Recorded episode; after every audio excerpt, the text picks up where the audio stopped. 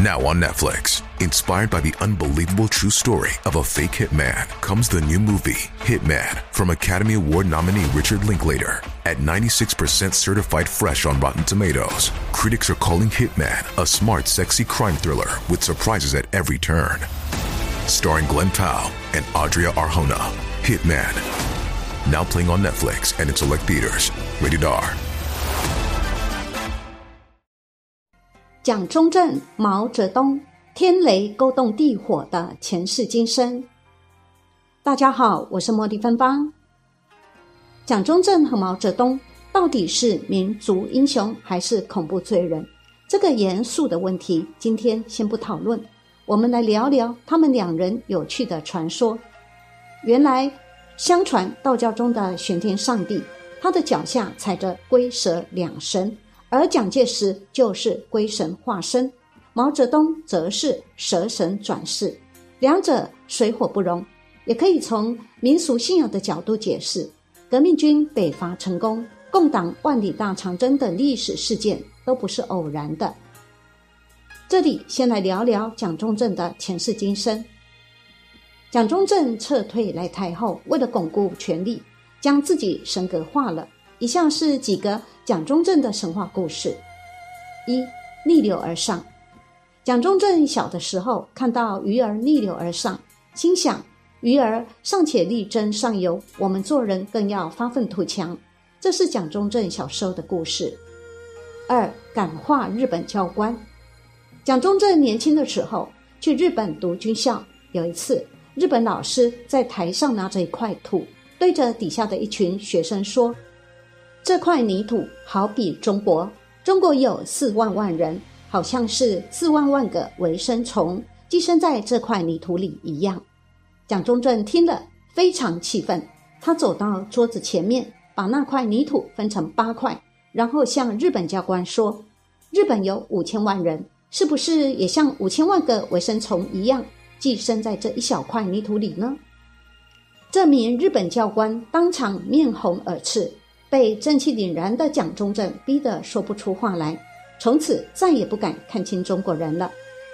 三，孙中山认为蒋中正一人可当两万人用。民国十一年，孙中山先生在广州的时候，他的部将陈炯明叛变了，孙中山就到永丰军舰上去避难。这时候，蒋中正正在上海，听到孙中山蒙难的消息。就决心赶到广州去帮助孙中山平乱。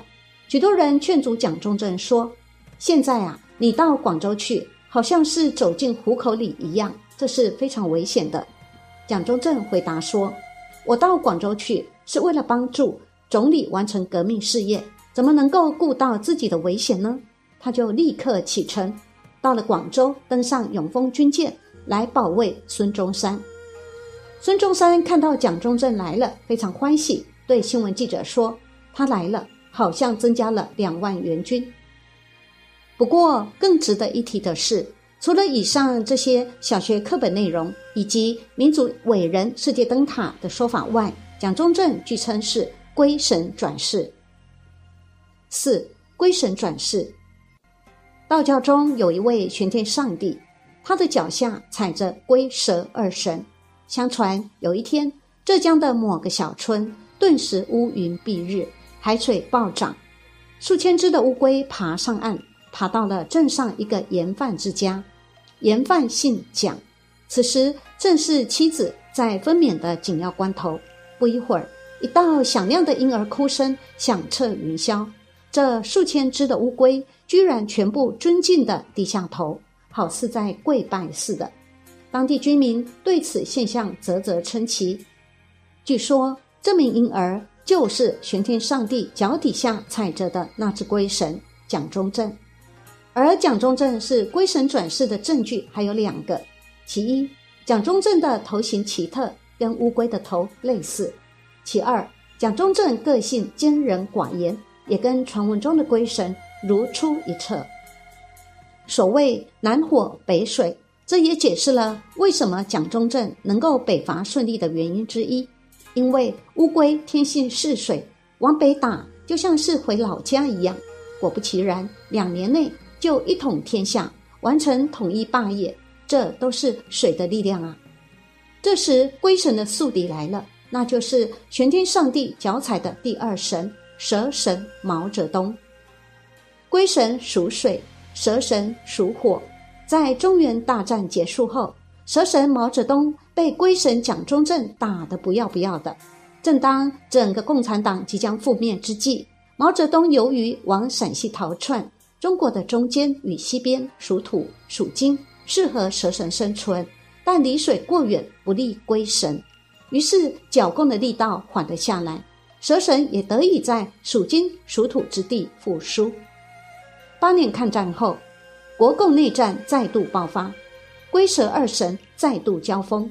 可惜这一次，蛇神已经重整旗鼓，毛泽东底下的共产党大军的三大战役打得国民党兵败如山倒，这一次败的是蒋中正了。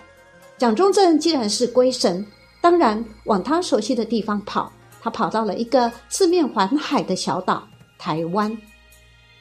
由于台湾四面环海，水属性的力量让火属性的蛇神攻不进来，国共就此遥遥相望。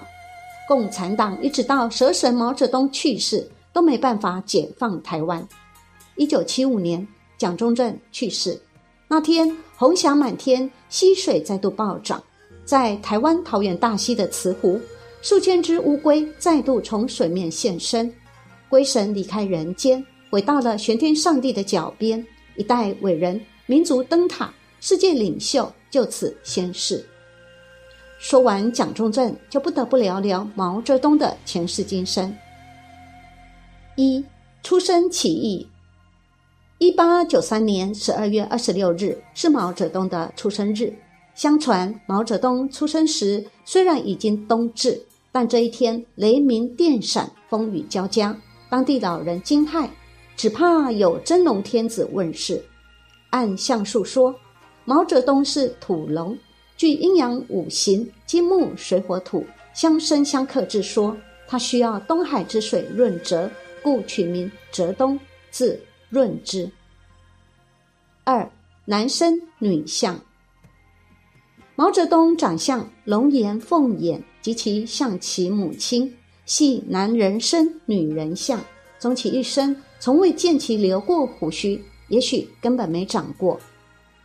三万劫无恙，历经千难万险，毫发无损。纵观毛泽东戎马一生，历经土地革命战争五次反围剿、万里长征、八年抗战、三年解放战争等等，身经百战，却没打过一枪，也没负过一次伤，每次都是有惊无险，与死神擦肩而过。